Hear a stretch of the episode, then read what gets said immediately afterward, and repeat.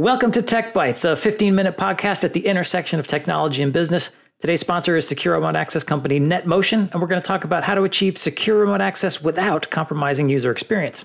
Our guest is Chris Edgmon. He is systems engineer at NetMotion. Chris, welcome to the podcast. Uh, to get us started, can you give us a very brief explanation of NetMotion and what the company does? Yeah, sure. NetMotion, we're a software company, uh, and we offer a security platform that does three things. Uh, first, we offer a SDP solution. Uh, second, we have a VPN client. And third, we are a digital experience monitoring solution. So, Chris, our topic for today is uh, security without compromising user experience. And unfortunately, as an end user, I know personally sometimes security is a hassle. There are layers of access control, complex passwords. I might be restricted from a resource I need. So, how is NetMotion threading that needle of security while still providing a good user experience? So here at NetMotion, we have our digital experience monitoring solution, which is really about uh, providing a productive but yet secure connected environment for the remote workers. You said a couple of things in there. You said digital experience monitoring and connectivity. So that suggests that now you're sort of leading with the monitoring side, but I wonder if the connectivity solution is just as important. Do you want to expand on that? Oh, yeah, sure. So the uh, I would say the success of any remote access uh, solution is basically judged by its ability to deliver uh, the service and resources required by the business to the end users in the field. Uh, and right. that's what we specialize in while keeping them secure and then under the control of the business and the organization. So what you're saying there is your your remote access solution. You give the ability to connect users at the edge of the network to the resources wherever they might be. Talked about that before in other shows. But what you're also emphasizing, I think, here is the fact that you're also monitoring the performance of those services. So if you've got a user in the network somewhere and they say, oh, performance is really, really bad, you've got this monitoring, you call it digital experience monitoring, which allows me to say, oh, yes, that user has a problem. Is that the sort of idea? Exactly. So uh, if you compare it to uh, typical IT infrastructure, there's typically a disconnect between your network engineers, let's say, and the end users using the applications, especially when it comes mm-hmm. to remote access. Uh, and, and, the reason for that is because the the landscape and the game has changed, right? It's a different uh, environment. The KPIs are a little different, and uh, you know the stability, performance, continuity offered by you know infrastructure-based networks are not the same and not available for remote users. So you're a going to connect users to the core of the network. B you're going to monitor the application part. Where does the security part come in? So the security part comes through our SDP solution. Uh, so we have uh, the ability through our platform to implement uh, zero trust network access, um, and we have full control over those devices in the field, uh, over all the applications, what they're accessing, over which networks, uh, and the ability to lock that access down so that we have full control and visibility into whatever users uh, doing on the network and what they're accessing. And we can help protect them, you know, for any security risks out there uh, as well. So SDP, that's a software-defined perimeter. That's right, software-defined perimeter. And when you say full control of an end user device, that means if you know they're at home and they want to scurry off to a site that's not necessarily work approved uh, while they're at home, you can block that during business hours.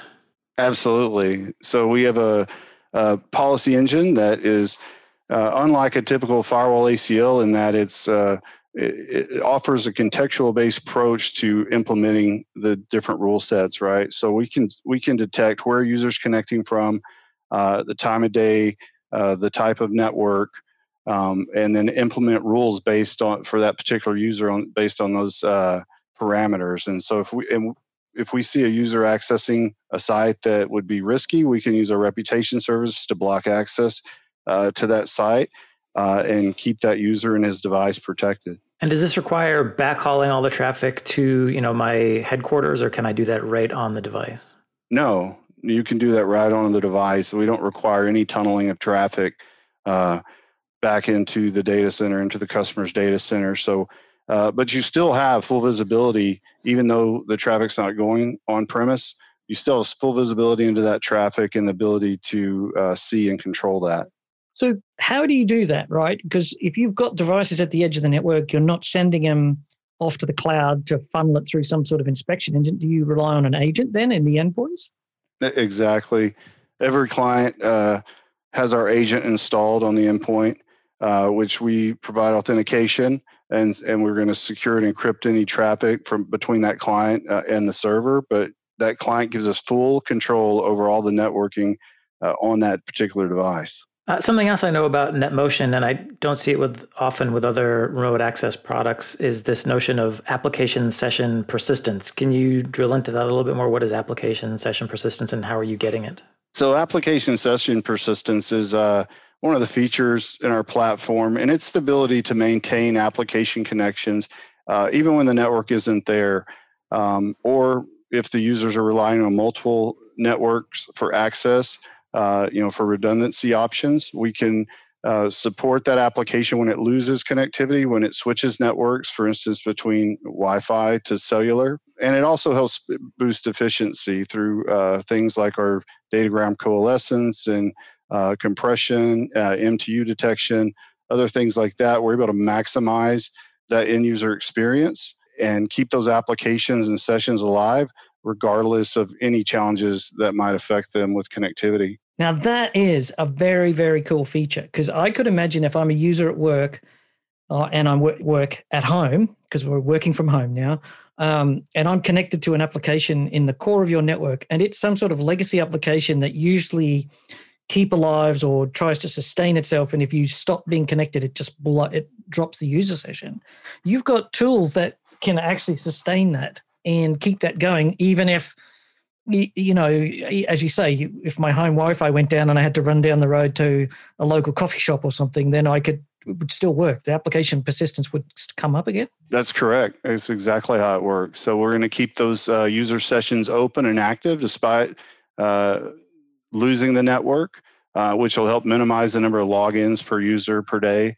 Uh, also, you know, uh, help with our support staff and dealing with you know authentication related help desk tickets uh, and other type connectivity issues. So um, you know we had, we've run surveys in the past uh, and found that uh, mobile workers you know report that password issues and having to reauthenticate is probably the fifth most uh, frustrating issue yeah. they deal with in the field. Right. So you're saying if I'm working at home, my cable modem goes out and I switch over to you know my cellular provider, I'm, I may not have to relog into an application that I was just working on. Exactly. So the client will sense that we have another network available in case, in this case, your cellular network. And when we lose that Wi-Fi connection, uh, it will just roam seamlessly over and move that application connection over to the uh, cellular without any sort of interruption. I'm thinking of a certain uh, corporate expenses application, which is notoriously painful to deal with. You know? that I might have had to deal with in a corporate previous life. And I think I might have actually resigned from that company just because of the expenses app, which was pretty horrible. yes, it can be very frustrating. Um, you know, in that same survey, you know, respondents identified several issues that affect connectivity and, and add to that frustration, you know, captive portals, uh, slow yeah. networks, um, you know, devices that show false connectivity, all those things uh, decrease that use end users experience and, and take away from their productivity.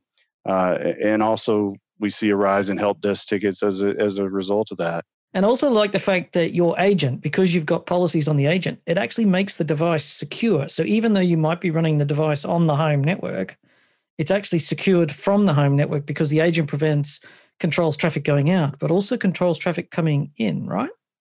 Exactly, bidirectional traffic. We we have full control of traffic leaving and entering the device, and and over you know, uh, and we can detect security issues uh, with the person's home network. For instance, if they had an open Wi-Fi network that is insecure, you know, we can have the client detect that, uh, and as a result, tunnel all traffic and make sure it's uh, encrypted and secured and uh, keeping that traffic safe. Mm. So, uh, with folks working from home, that kind of uh, complicates already complicated security challenges. What kind of uh, security capabilities do I have with NetMotion to make sure that home home user is secure? So we have our uh, policy engine, of course, which is going to let us manage all the traffic. So we can pick what applications we need to tunnel, what applications we need to send outside the tunnel, anything we need to block. This ties in with our reputation service, where we can check the risk level and category of a particular uh, endpoint that they're accessing. Uh, and so if they're accessing a, a, proxy anonymizer or some site like that, we can go and block that traffic. Mm-hmm. Uh, so we can keep them uh, from going to places that they shouldn't. Um, you know, the, the big thing with remote access is it's dynamic. It can change between different points in time. We're also relying on a lot of networks that we don't control, but we still want to keep them secure. Uh, and also, you know, network connectivity is not always going to be there, uh, unlike a traditional wired network infrastructure. And so, uh, just like we mentioned earlier, we allow them to move that connection across different networks uh, seamlessly. Uh, and that way we improve their uptime, keep those applications connected, keep that traffic secure, and then we're able to adapt that based on uh, changing conditions in the network. Something you mentioned I want to drill down into if I've got, you know, legacy or heritage, as Greg calls them, applications in the data center, but I'm also using SaaS apps. Uh, I, I don't, I can tunnel back to the data center, but I can also use TLS to go to the SaaS app and still get a secure connection without having that extra hop through the data center. So yeah, you, you can pick and choose what traffic needs to be sent to your data center, which needs to be sent directly out to the internet. Um, and, and then those rules can also change based on that user's connectivity. Okay, great. So I get that flexibility if for some reason something changes. That's right. So the client detects those network changes. We have granular control over all that client traffic. Uh, you know, we can pick uh, and choose what we want to tunnel or split tunnel, uh, any combination of the application, uh, the IP address, the ports, the host name, the domain, uh, the reputation of the site. Uh, and so we can use any one of those in combination to uh, key on the traffic and figure out what needs to be split tunnel, what needs to be sent back through the tunnel into our data center. Uh, Chris, one more question before we wrap up. Uh, what about multi factor authentication? Can you guys support that, work with that? Yes, absolutely. So, uh, you know, multi-factor poses some some challenges to the remote workers in the field uh, especially when your device is losing connectivity and the user's forced to uh, you know pull out a token uh, or or use a phone app or any of those type factors. Um, we can minimize that to a once a day activity for that user, despite losing the network, despite switching networks, or you know if they were to put the device to sleep or in hibernate mode. Uh, we can still maintain that session, hmm. maintain those application sessions, uh, so that they can stay productive without having to go through that whole login process over and over. Uh, so that's nice, taking away that one extra irritation of having to hmm. re-authenticate mm. for whatever reason. Uh, I could see that yeah.